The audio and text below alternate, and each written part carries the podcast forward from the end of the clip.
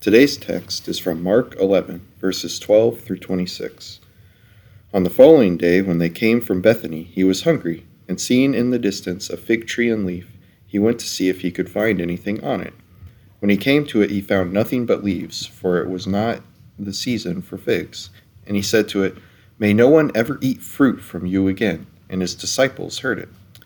And they came to Jerusalem, and he entered the temple and began to drive out those who sold and those who bought in the temple. And he overturned the tables of the money changers and the seats of those who sold pigeons. And he would not allow anyone to carry anything through the temple. And he was teaching them and saying to them, Is it not written, My house shall be called a house of prayer for all the nations? But you have made it a den of robbers. And the chief priests and the scribes heard it and were seeking a way to destroy him, for they feared him, because all the crowds were, were astonished at his teaching. And when evening came, they went out of the city. As they passed by in the morning, they saw the fig tree withered away to its roots. And Peter remembered and said to him, Rabbi, look, the fig tree that you cursed has withered. And Jesus answered them, Have faith in God. Truly, I say to you, whoever says to this mountain, Be taken up and thrown into the sea, and does not doubt in his heart, but believes that what he says will come to pass, it will be done for him. Therefore, I tell you, whatever you ask in prayer, believe that you have received it, and it will be yours. And whenever you stand praying, forgive if you have anything against anyone, so that your Father also, who is in heaven, may forgive you your trespasses. Good news under Nero, the gospel according to Mark. We haven't been here since November, before we started our Advent series. So it's good to be back in the Gospel of Mark and continue on. The last time that we heard from the Gospel of Mark, if you remember, um, Pastor Williams was here preaching, um, and he was preaching about the triumphal entry, Christ coming into Jerusalem. Now Christ is in Jerusalem, and we find this scene at the temple. So let me ask you a question. What do you think of when you hear the word anger? I asked a few people that question to prepare for the sermon to get a little bit of feedback. And I just asked them to put it in one or two general categories bad, good, anger. And maybe, as you might imagine, the reaction from all of them was that anger is a bad thing. It's a habit we're trying to break.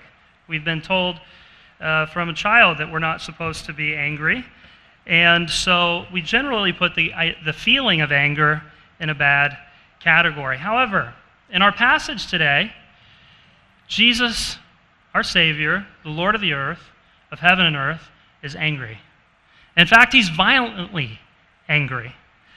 Um, you see him performing a miracle of destruction where he says this fig tree will no longer bear figs.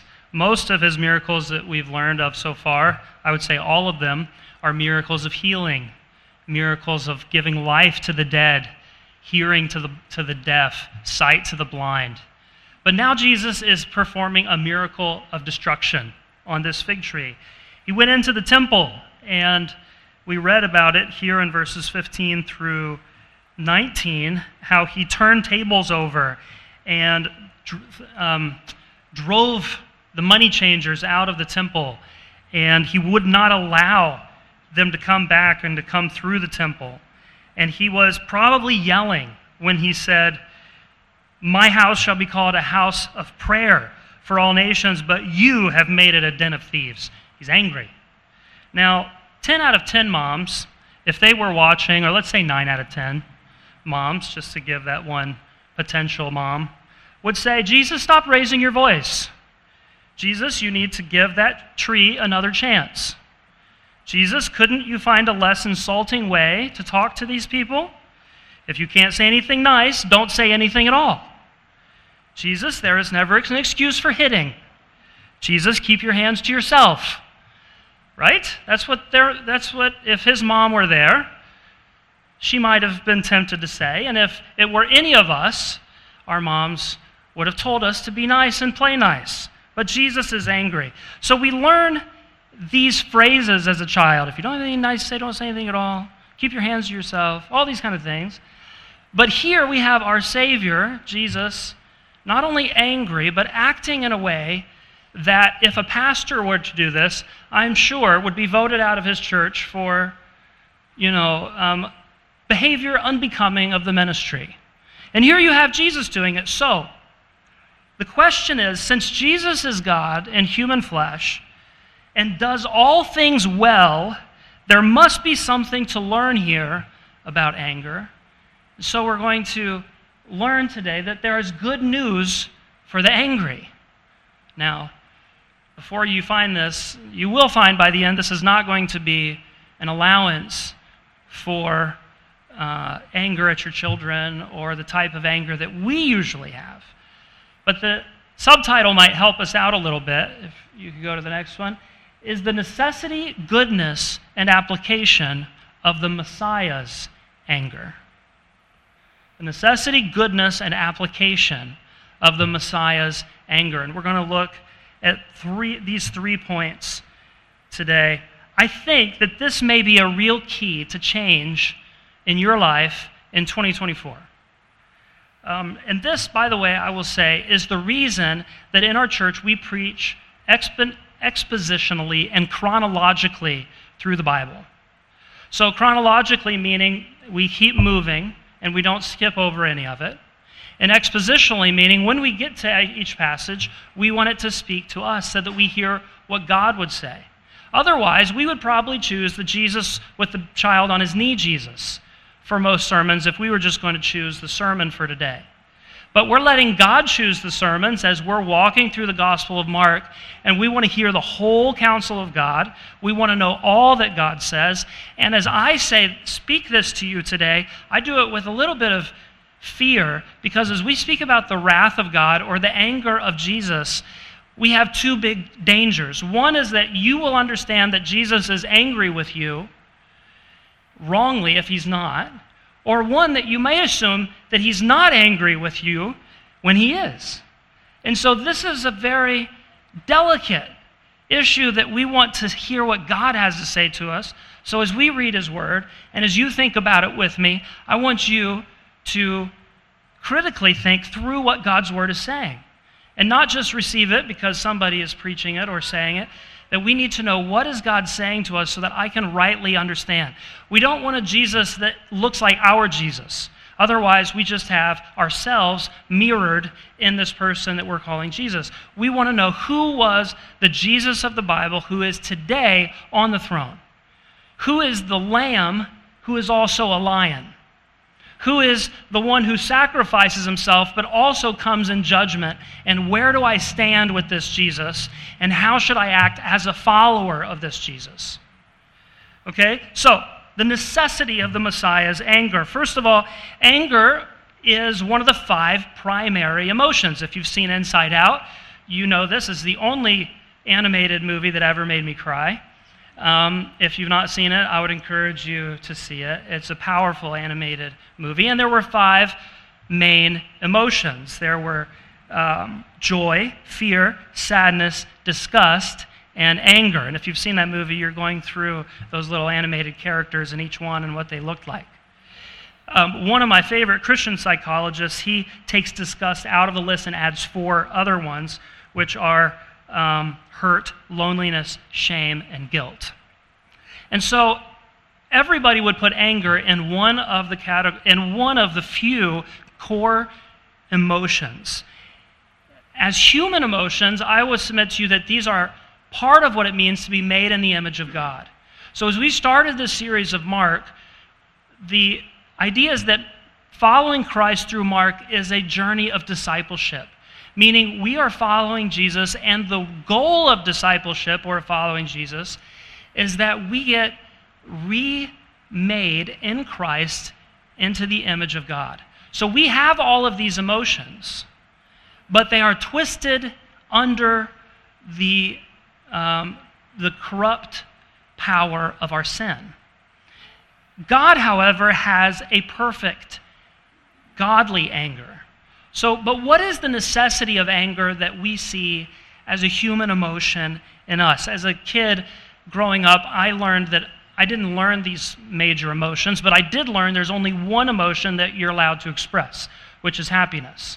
All others, sadness, hurt, loneliness, guilt, shame, or anger, are dangerous emotions, and you should not show them.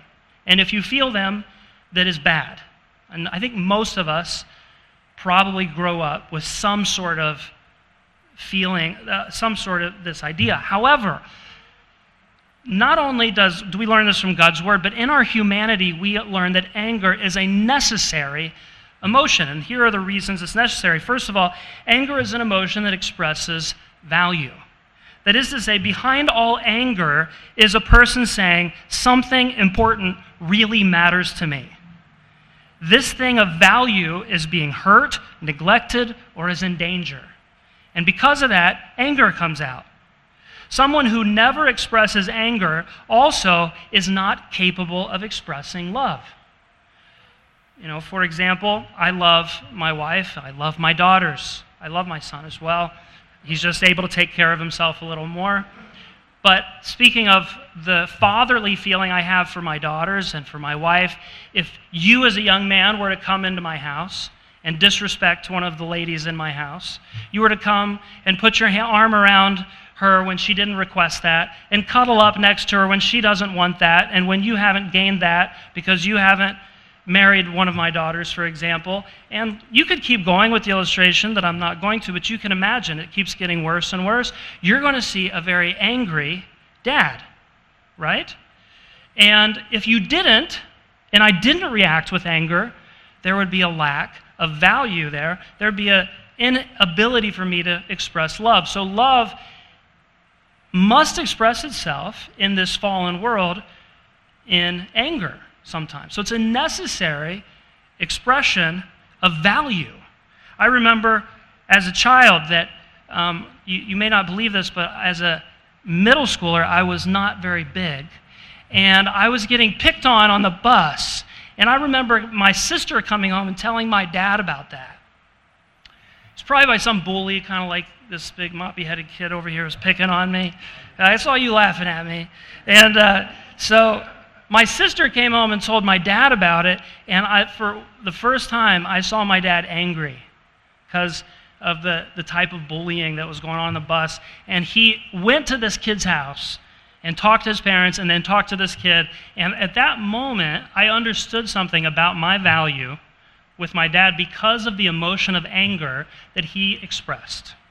So, anger is a necessary emotion. And so, I would ask you today if you are experiencing anger this week or as a general habit, what, what is the value that you're expressing when you're angry?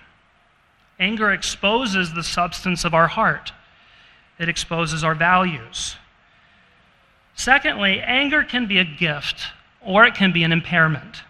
That is, anger is a gift when it is channeled into a life's passion. It can be an impairment when it's channeled or bottled up into depression and pride. So, anger can be expressed in a healthy way and in a good way. It can also be expressed in ways of, of, of discouragement. So, imagine in this scene if Jesus, seeing the situation in the temple, which we're going to talk about in a second, and he had responded in our human way of just being depressed about it, or complaining about it, or um, just being judgmental of it in a prideful way. But he took action with his anger. So, anger expressed is necessary in order for our anger to be a gift to us and not an impairment. Thirdly, anger is the catalyst to real life change and impact. That is to say, that very passionate people are often, or they are, let's say always, angry people. And you think, and I would tell you that that is or can be, can be a good thing. Angry people can be known for their unwillingness to hide and their unwillingness to accept things the way they are. So, anger, I would say to you, first of all, is a necessary emotion. So, a God that would have come to us in human form and not be angry with what he saw among us and how we treat each other would not be a redeeming God. So God so this is some good things that have come from anger, for example. The Reformation in the 1500s came from a German monk who got angry at the corruption he saw in the church. The beginning of wars and the end of wars was because someone finally got angry enough to take action. So, the second point, and I, we won't continue belaboring that too much. So, the second point is the goodness of the Messiah's anger. And here's the important thing because if you just heard that anger is necessary and you just excused all of your anger, then you would be missing the holy anger of God or the goodness about the anger of God, and you would excuse some very unrighteous anger in yourself. So, what is it about the Messiah's anger that was good? Okay? Let's look at what it says in verse 17. If you don't have your Bibles with you, I'll put it up here. It says what Jesus said here, and it, he was teaching them and saying, and this is going to be vital for us to understand why Jesus was angry and why it was good that he was angry. He said this It is not written, My house shall be called, he said, Is it not written, My house shall be called a house of prayer for all the nations? But you have made it a den of thieves. So this sentence here, or this phrase, these two phrases, is the core of what made Jesus angry and what we need what will help us to realize the difference between godly, righteous anger and unrighteous and ungodly anger. I would say this that the anger of the Messiah, in this case, and I think we're going to see in all other cases in Scripture, has two different, or two foundational, let's say two objects in mind. So if you go to the next one, the Messiah's anger is anger for, number one, the glory of God, and number two, the good of his people. The glory of God and the good of his people. Think about that phrase that Jesus said My house shall be called a house of prayer. So that is, he was angry that the temple was being defiled. And this is about the glory of God. And then it was supposed to be a place of prayer for all the nations. And we're going to talk about that. But that, that was for the good of his people. So let's talk about the first one. So, what was happening in the temple? So, if, if you would go to the next one here, this is a image, a recreation of what would the temple maybe would have looked like back in those days. This is Herod's temple. It was called Herod's temple because he finished the temple that they began to build after the um, I can't think of the English word, the Sibbi. You want to help me out with that? The um, what? Exile. Thank you. After the exile, they began to build the temple, didn't finish it. Herod the Great finished it, and it was this magnificent place. And so, if you see the, the tallest part of that, that's the Holy of Holies. That's the place where only the high priest was allowed in, and where he made the sprinkling of the sacrifice once a year for the atonement of the sins of the people. Inside of that building surrounding the tower was what they call the holy place, or that was called the, the, um, the court of Israel, and only Jewish people were allowed in that space. And that space was a place where, where any priest that was a priest before God could come and make the sacrifices if they had already atoned for their own sins. And it was a place of meeting with God, it was a place of the message of God's love and forgiveness through sacrifice. Outside of that, in this big area, was called the Court of the Nations. And this place was particularly in the description of the temple that God gave to his people. This was supposed to be a place where all nations of the world could come and get near to his presence and learn about this great God of heaven.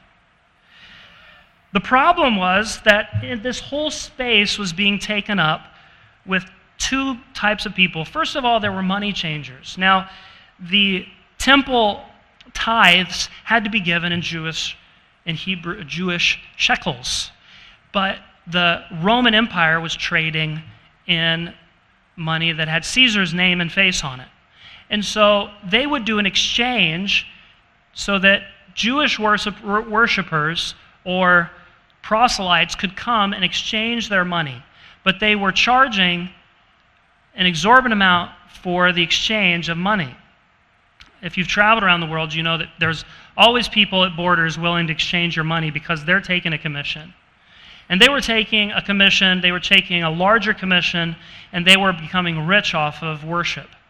Beyond that, they were selling animals at exorbitant rate in this space, and they were crowding it, that whole space, with these animals that were for the sacrifice. And as well, they were being dishonest in their sales, they were price gouging on the price of animals, and they had filled up this whole space and made it just like any other religious market where it was for them to, be, to get rich. So the problem is that the house of God was the place where God's glory was to be seen. And the anger of the Messiah was a necessary display of his holiness. He could not be the Messiah without anger. So here's Old Testament context.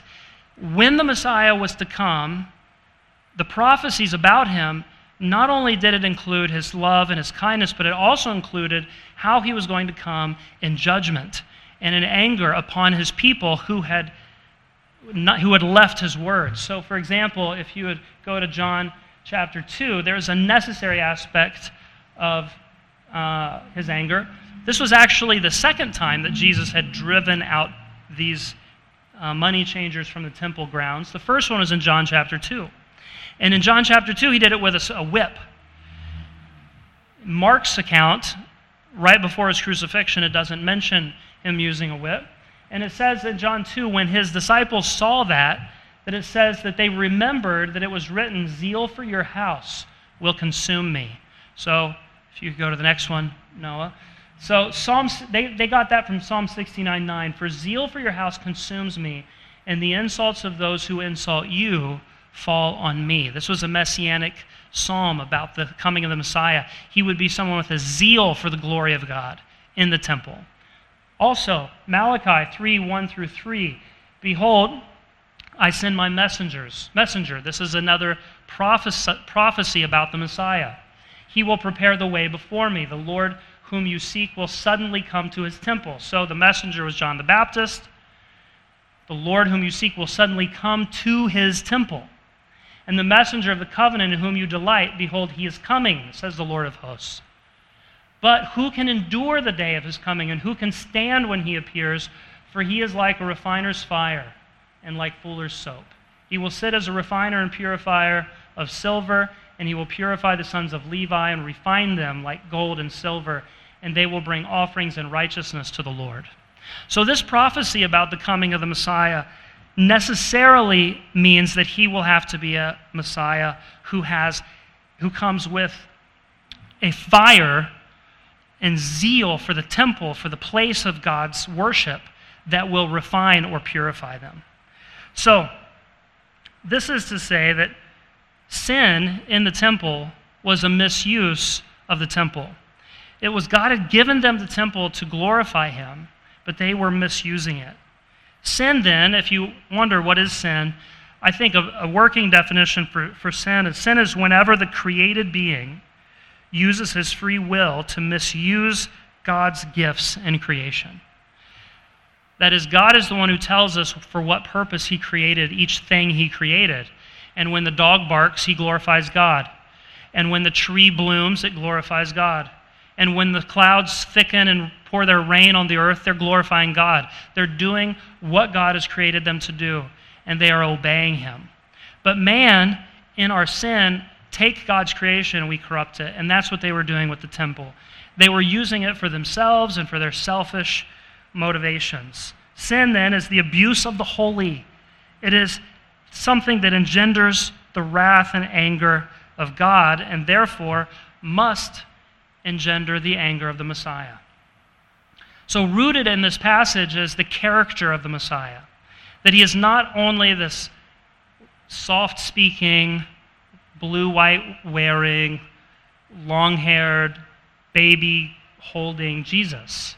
He is a Jesus that also comes with judgment and such severe anger that we are a bit uncomfortable with it. So God gives value to his holiness. If you remember what I say, anger sh- shows something about what we value. Jesus is showing the value the Messiah has for the holiness of God in his purposes when he shows his anger in this way. As an illustration, he shows us the fig, fig tree.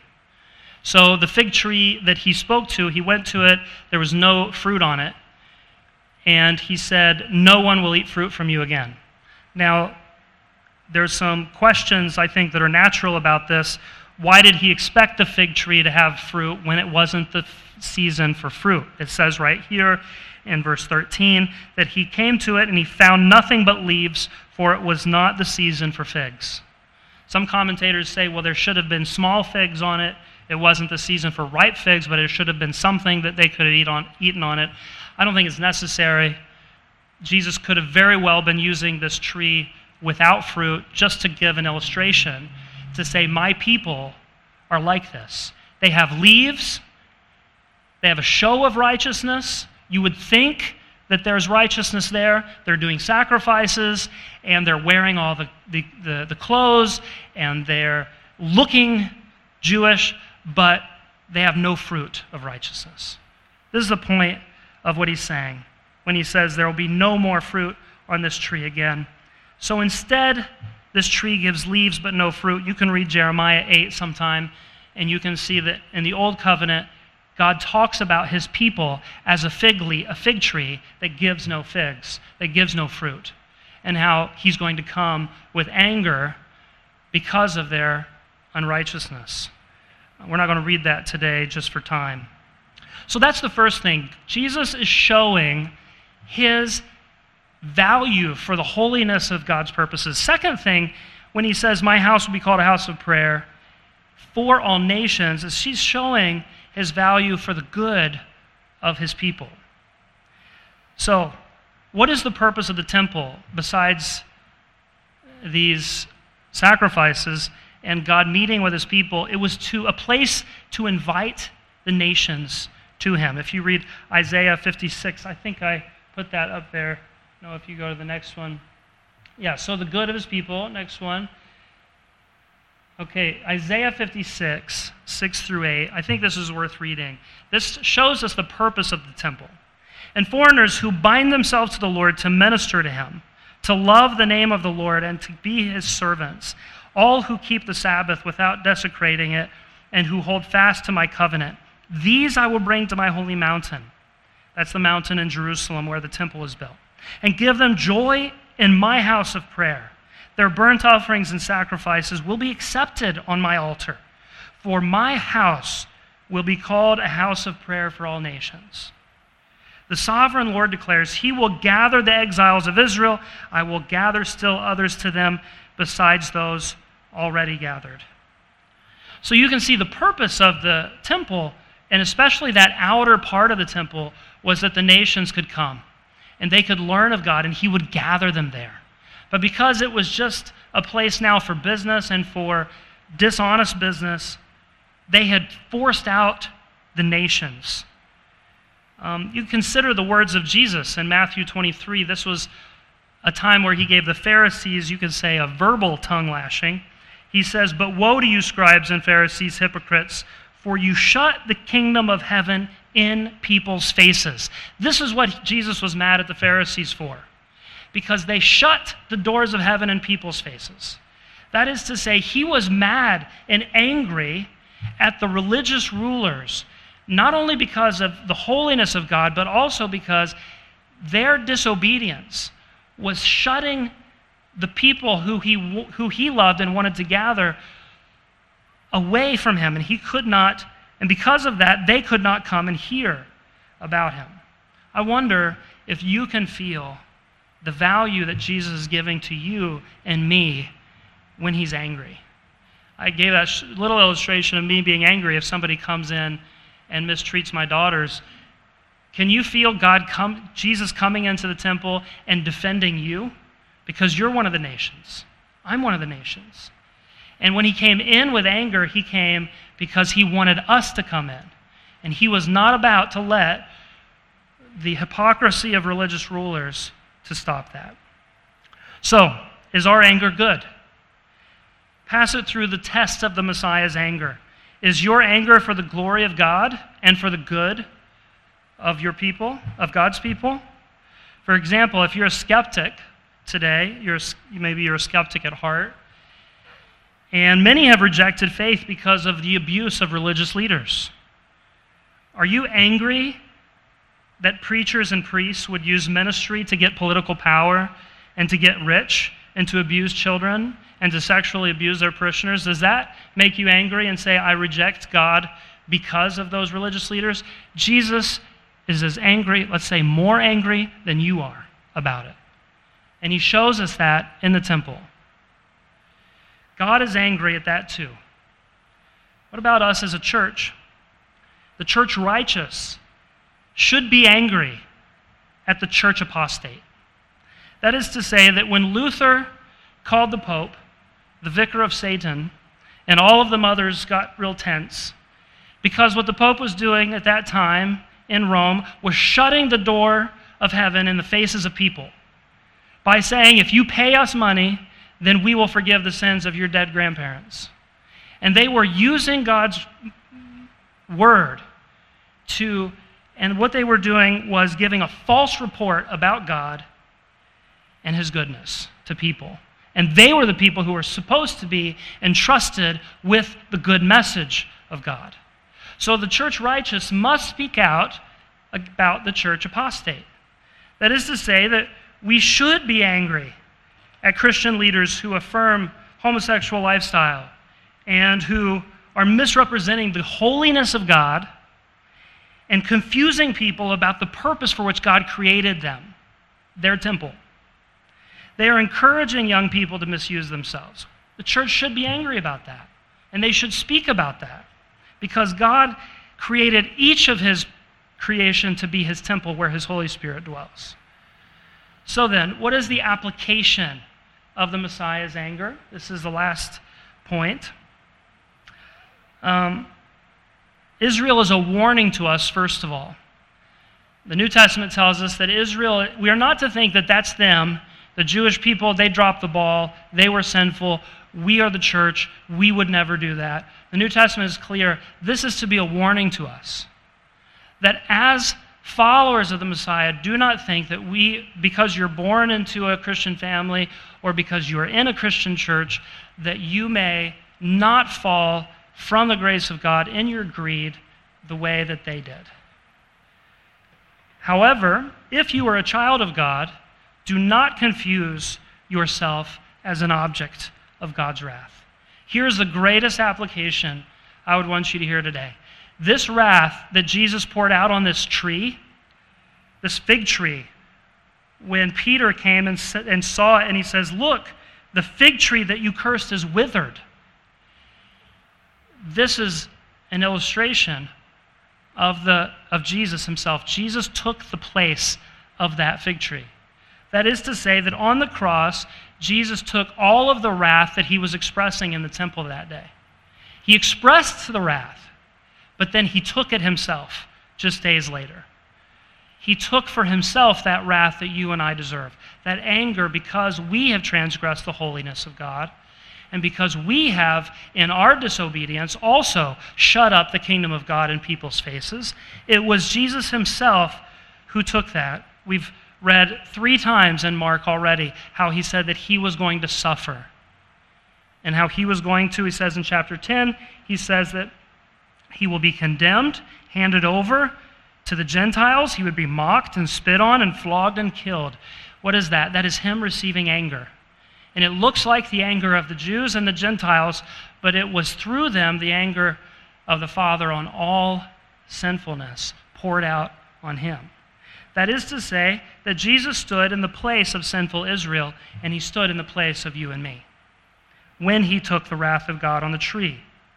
And if you have come into Christ, do not confuse yourself with an object of God's wrath anymore, because Jesus has already taken that, uh, that wrath for you and for me. Yes, we should have a fear of God to know that if we fall on the wrong side of his anger, then we are in a dangerous position. But if you have come into Christ, then you are safe eternally from the consequences of your sin because of his goodness. James 1 gives us further application warning. He says, Let every person be quick to hear, slow to speak, slow to wrath, or slow to anger. For the anger of man does not produce the righteousness of God. So don't use Christ's righteous anger as a cloak for your anger problem. That is to say, Jesus had an advantage that you and I don't have. He was sinless. We should be very slow to anger, James tells us, because of our sin within us. A Christian parent, for example, should not be known as an angry parent and say, oh, it's just because I'm passionate about holiness and you didn't clean your room well. That's not what the, the application here is.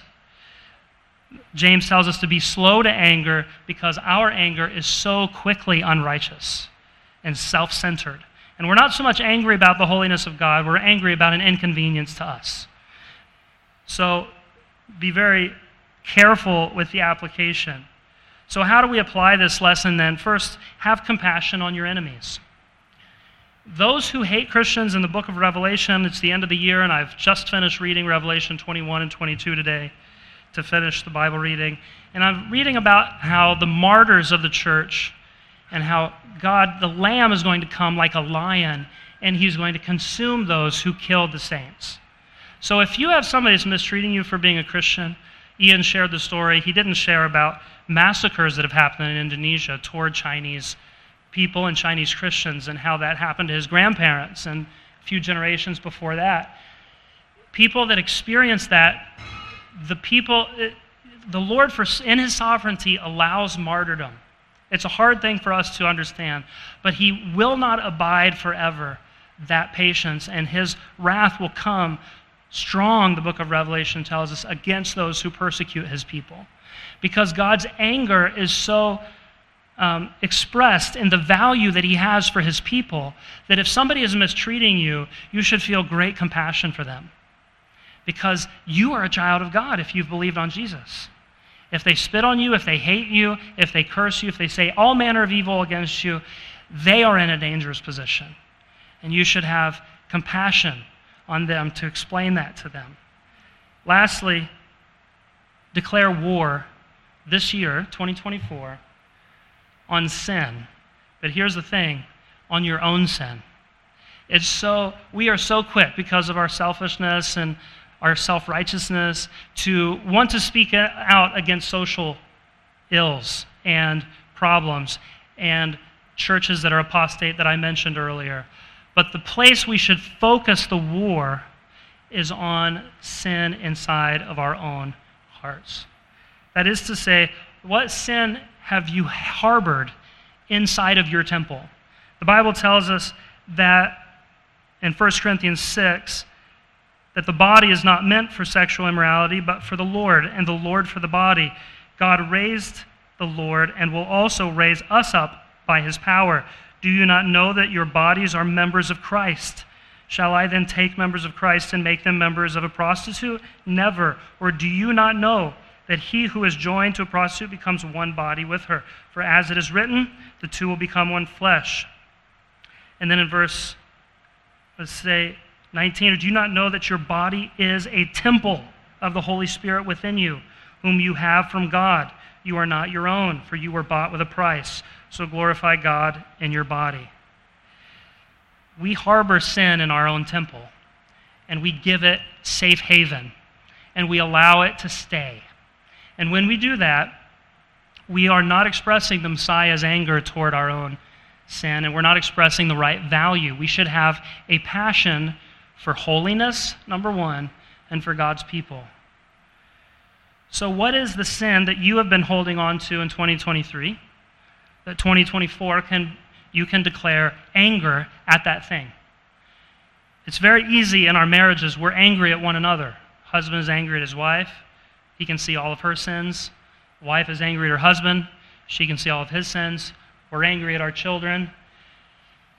The place to turn anger is toward your temple, the body that God has given you, and how you, not toward your body, but toward the sin that you've harbored in that temple, to get that out of there.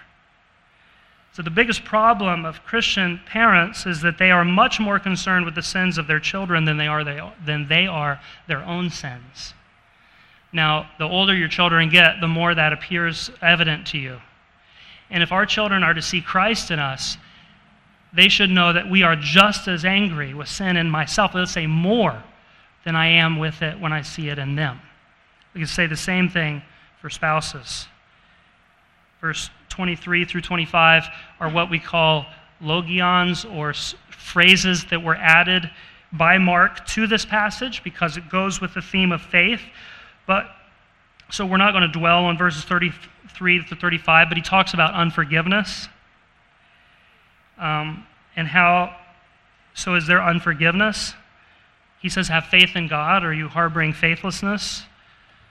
Lust, sexual impure thoughts, pornography, pride, laziness, um, lying. These are the kind of things that we are harboring inside of our temple. When the Holy Spirit came and lived within me, He is now to be the place that He abides.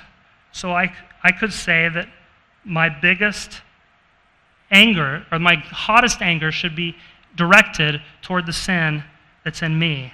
That is to say, that my biggest enemy is Aaron, Bashore. It's proud, fleshly, rebellious, angry, lustful, power grabbing, self centered, lazy. That old Aaron that is to be that has been crucified is needs to be mortified, the book of Romans tells us. That old man who holds on.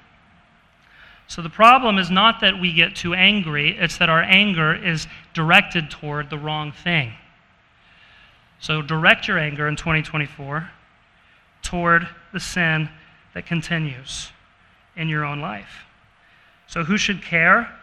So, who should care about this? And anybody who is passionate about the holiness of God and the glory of God among the nations should care about the necessity, goodness, and application of anger, of the anger of the Messiah in our lives. What I would like for you to take away is that if you are a child of God, Jesus does not come at you with a whip. He took the whip for you. He came for that purpose. He comes to you and with you and in you as a co laborer to fight sin together with you. If you are not one of His and you continue in doubt and in, and in rejection of the Messiah, don't take it as a light thing. It is a thing to be fearful of because He comes in judgment the second time. Let's pray. Father, we thank you for the cross, that we see the anger of God poured out not on me, who deserves it, but on Jesus. And we thank you that we have a God so holy that he would come close to us, and that when he comes close, he would show us a pure display of his anger. I pray that in each heart here, we would be supremely angry at sin that continues to abide in us and that you would make of us a pure and holy people that show your glories to the nations around us. In Jesus' name, amen.